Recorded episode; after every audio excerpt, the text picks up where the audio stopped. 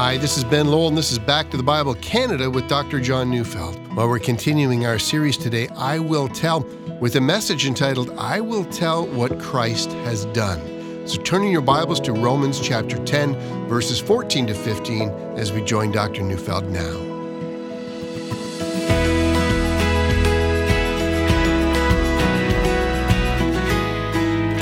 I know a great many Christians are afraid of the word evangelism and it's true for a number of reasons. You know, one man said, I have no idea how to start. And one woman said, I actually like people and I don't want to destroy my relationships with my non Christian friends, so I don't evangelize. Well, let me come to your defense. If you've been taught a method of evangelism that feels forced or programmed or is not the outcome of your life, look, I can understand your dilemma. Some of us have had very bad experiences with evangelism. I know some people who have been guilted into going door to door, and that was kind of vaccinating you from the disease of evangelism.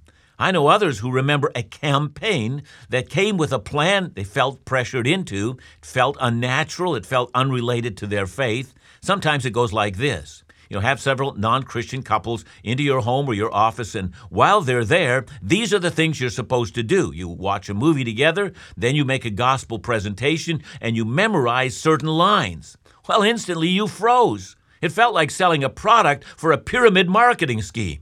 You thought you would die of shame. And it felt like you were taking advantage of your friends. I mean, you know, how would you ever talk to them again? And if that's what you're thinking, you can relax. I don't want to convince you to participate in a program. I mean, some are good and some well are not so much. And I want to convince you of evangelism as a way of life. And during this week, I want to share ways in which evangelism can become the outgrowth of the way in which you actually live. That is, if you're living as a faithful servant to your Lord. In short, I want evangelism to feel less programmatic and more authentic. I want to invite you into the real lives of people who don't know Christ. You really can have a spiritual conversation with people that leads to a discussion about the saving news of Jesus, and you really can survive those experiences with joy. Indeed, you might even have the indescribable joy of leading someone to faith in Christ. I know there are some who say, you know, I evangelize just in the way I live. I mean, people can see that I'm a Christian, they know I go to church and what I believe. You know, we sometimes quote Francis of Assisi, who some report to have said, preach the gospel and, if necessary, use words. Well, I've got news for you. Romans 10 14 and 15. How then will they call on him whom they have not believed? And how are they to believe in him of whom they have never heard? And how are they to hear without someone preaching? As it is written, How beautiful are the feet of them who preach good news. So back to Francis. Use words if necessary. Well, according to the Bible, words are necessary. Yeah, we must live an authentic Christian life, but just living your life is not enough. You must tell. I know what some are thinking. You're thinking, you said that after you're done explaining how to do evangelism as a way of life, that, you know, you can relax. Well, now I'm not relaxing. You know, it's one thing to have a campaign in which someone might be pressured to participate, but mercifully that campaign ends. It would take a lot to convince you to do evangelism by telling others of what God has done in Christ as a way of life all the time. You might be saying, I don't think I can do that. So let me tell you my story. I surrendered my life into the hands of Jesus when I was 18. It was not long after that that I and a friend went to a Christian movie in a church which, as I think back on it now, it wasn't that great of a movie. But after the movie, completely to my surprise, my friend told me he didn't know Christ and wanted to become a Christian. I was unprepared. I mean, how do we do this thing now? I'm still amazed how badly I handled it, but my friend was determined not to let me off the hook. He insisted that I help him come to Christ. So I said, Well, I, I think you got to confess your sins and ask Jesus into your life. Well, that's all I knew. And so he did what I suggested. And amazingly, after that encounter, my friend was a changed man. And just so amazingly, so was I. You know, I still didn't know anything about how to share my faith with someone, but I became convinced there were people all around me who were far more interested in Christ than I had ever been led to believe. You know, at this point in my life, where, you know, I've had the privilege of praying with many to receive Christ, I'm more deeply convinced of that truth than ever before. You know, I have an undergraduate degree from the University of Saskatchewan, Saskatoon. During my years there, I developed an insatiable hunger to share Christ. You know, by that time, I had been converted myself.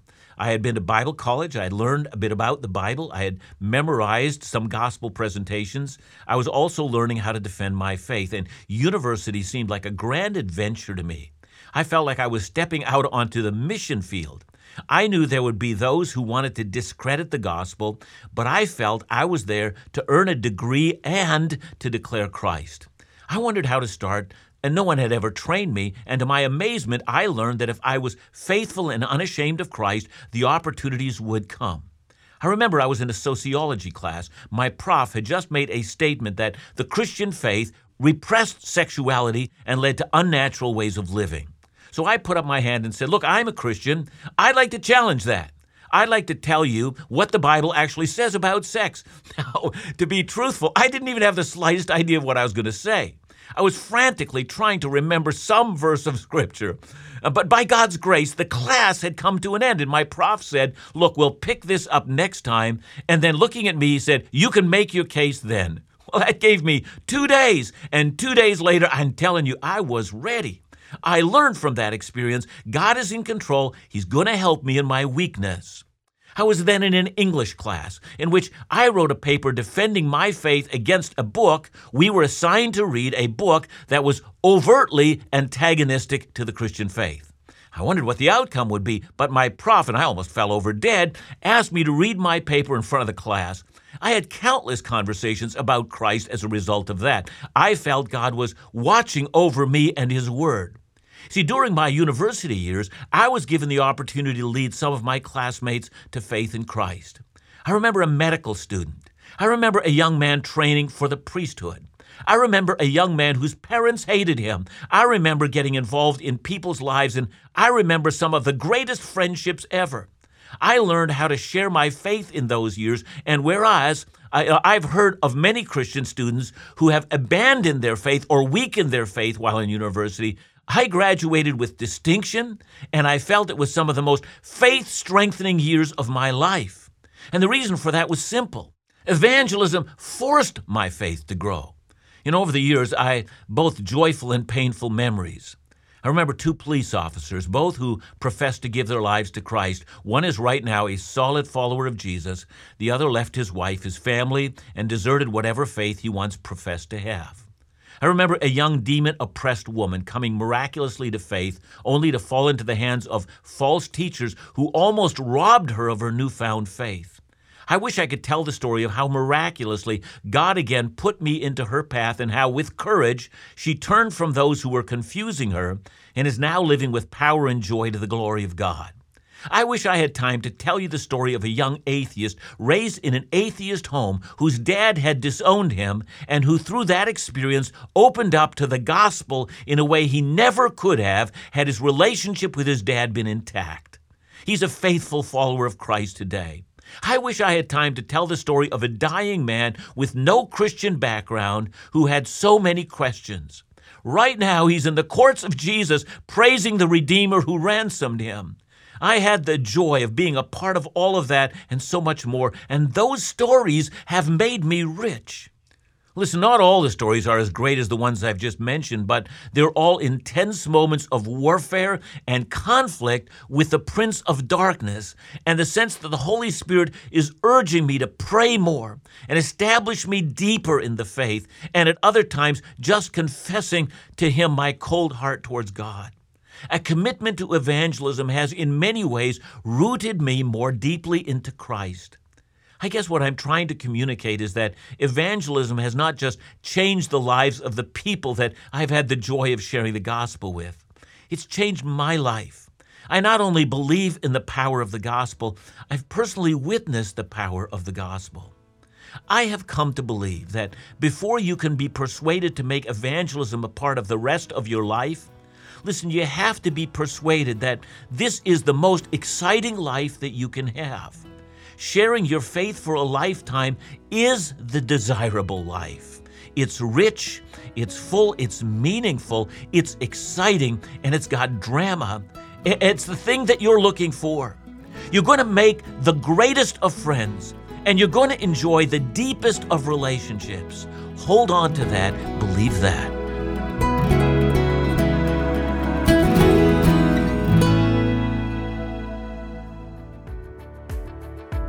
Ricardo wrote, Thank you and all the men and women of Back to the Bible Canada for the great work you do. You continue to inspire my spiritual growth, and I'm grateful God has given me the opportunity to contribute. All praise and glory to God. Ricardo, thank you. Friends like you make this Bible teaching ministry possible. Has your life been impacted by the Word of God and perhaps the ministry of Back to the Bible Canada? Well, with your financial contribution or by becoming a monthly partner through our 1119 Fellowship, we can continue to make Bible teaching you can trust accessible to our nation. If you'd like to be part of the ministry of Back to the Bible Canada, laugh again or in doubt, just give us a call at 1 800 663 2425 or visit backtothebible.ca.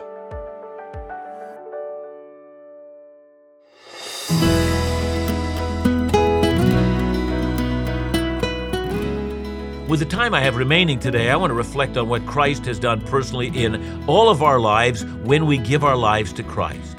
And tomorrow, I want to reflect on one of the most perplexing questions that many North American Christians struggle with. Are those who have no faith in Christ actually lost? And is their only hope the gospel of Jesus, or should we hold out some other hope for them? Is it possible to be saved without explicit faith in Jesus? And how does the answer to that question impact us? Then on Thursday, I want to get very practical. I want to talk about how many Christians, regardless of who they are, can actually engage people in spiritual conversations that lead to a discussion of the cross of Christ. And on Friday, I want to talk about the place of apologetics. I want us to be better in answering the tough questions that people are inevitably going to ask us. See, one of the reasons many of us find it difficult to share our faith, well, let me be as frank as I know how. It's because we're not brimming over with joy and enthusiasm about our richness in Christ. Talk to non Christians about Jesus? Well, we don't even talk to people in our own churches about Jesus. I mean, gather in the average church lobby and you'll find conversations about weather and sports and business and family, but it's amazing how few people are praying with each other in a lobby or encouraging each other in faith and expressing a recent encounter that we've had with the God who saved us or a discovery in the Bible that's gotten our attention. Now, I can't change what doesn't happen in a church lobby. Only the Holy Spirit can. But what we can do is refamiliarize ourselves with who we have become in Christ.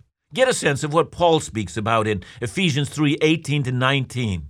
That we may have strength to comprehend with all the saints what is the breadth and length and height and depth, and to know the love of Christ that surpasses knowledge, that you may be filled with all the fullness of God. Here's what sometimes happens there are people who assume that when it comes to Christ and them, there's not much to talk about. Unlike someone who maybe came to Christ between the ages of, you know, 30 and 80, perhaps you came to Christ when you were five. Your mom kneeled with you at the bedside and you gave your life to Jesus. I mean, what more is there to say? So I want to talk about three essential things that you need to say. First, I want us to take stock of what the scripture has declared to all of us who are in Christ. Second, I want us to begin to see the reality of Romans 8:28, how God's weaving together every detail in our lives for our good. And third, on the basis of what we learned from those first two points, I want us to imagine what you would do today if you weren't in Christ. And that should give you something to talk about. So are you ready? Let's start with the first point. I need to take stock of who I have become in Christ. Remember Ephesians 2 1 to 3? You were dead in trespasses in sins. You followed the course of this world and the influences of Satan himself. As David reminds us in Psalm 51, we were born in sin, and as Ephesians reminds us, we were dead in sin. But whether it was at the age of five or at the age of 75, Ephesians 2, verse 4 says that God, being rich in mercy, made us alive.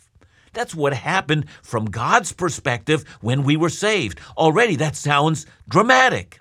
And then once we were saved, God produced a reality in all of us. If you decide to read the New Testament with the objective of simply recording all that is now yours in Christ, I promise you it's going to be quite a list. For instance, Romans 8, 28 to 30, you will discover that you've been elected from eternity past. Galatians 2:16, you're going to discover that you're justified by faith in Christ. From Romans 8:14 to 17, you'll discover you were adopted into the family of God.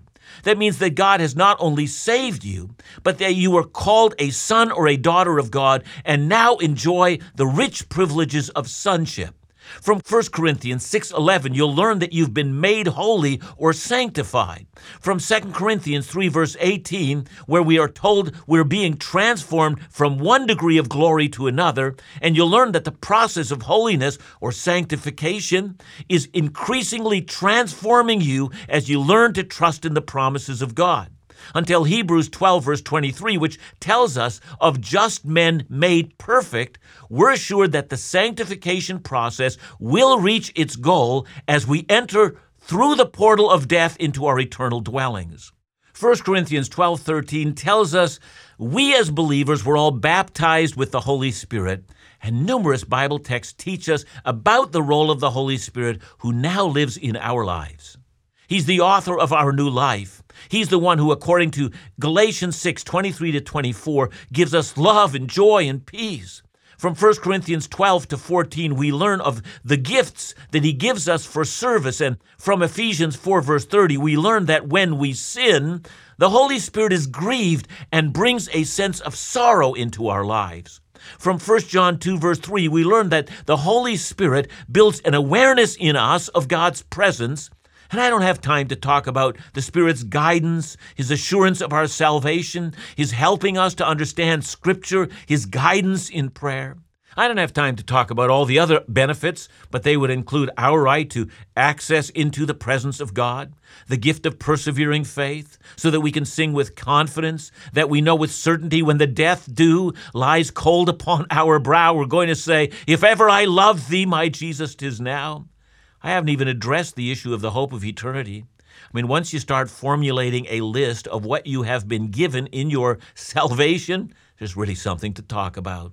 As long as we don't dig into this theme, all we ever know is, yeah, I guess my sins are forgiven. So, do you want to be an evangelist? Why don't you start a life changing project, read through the New Testament, and begin to list in a notebook everything that's yours in Christ? See, too many of us are like so many smartphone users. We have no idea of all the benefits of that phone we carry, and so it is with our salvation. So that's step one. I need to take stock of who I am in Christ. Number two, I need to begin to notice Christ in everything. Romans 8 28. And we know that God causes all things to work together for good to those who love God, to those who are called according to his purpose. You know, part of what it takes to understand that verse is the concept not just of God's sovereignty, but of his meticulous sovereignty. See, many believers have not yet been introduced to this profound Bible teaching.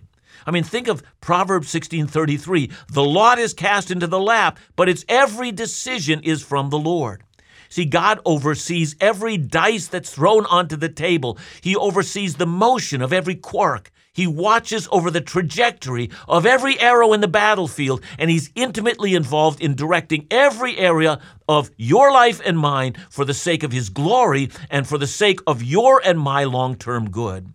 He will not allow a single incidental detail into the life of any one of his children that will not serve his glory and for our long term good.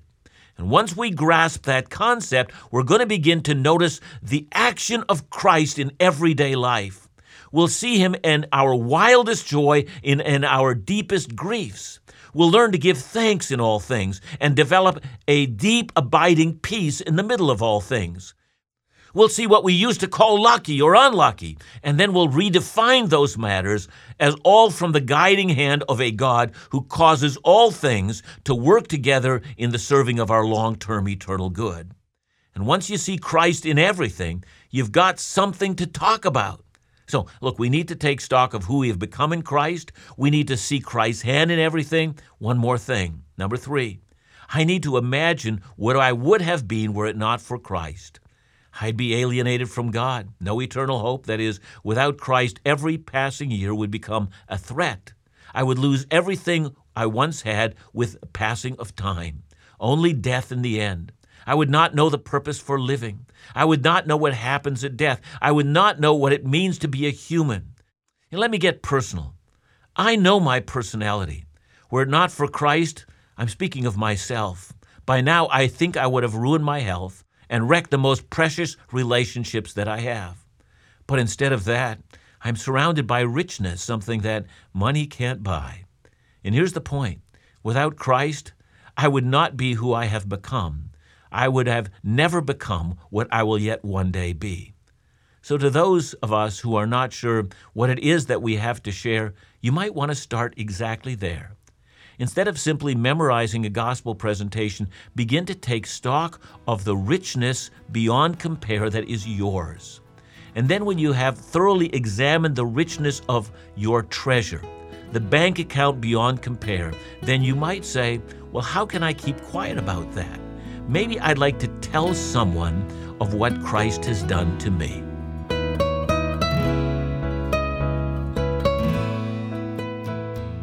Thanks so much, John.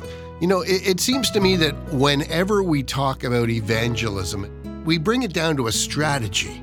But how do we make evangelism really part of our nature? Um, I'm going to say two things here, and the first may sound like a strategy, but I'm going to say, first of all, um, we need to have in our own minds uh, and memorize some kind of a gospel presentation. So I just want to reemphasize that.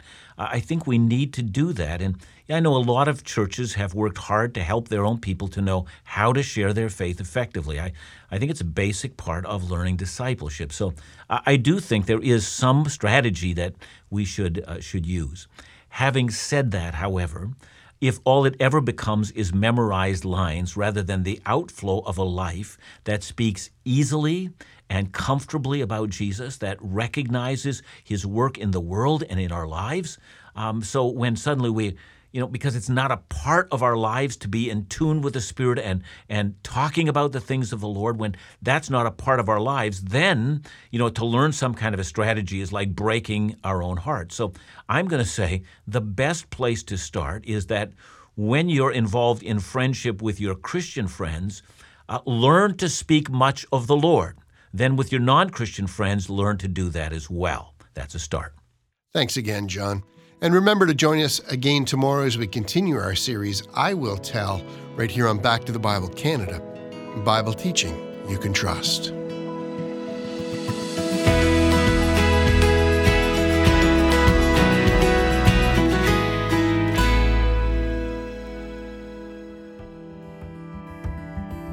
Hey, have you heard?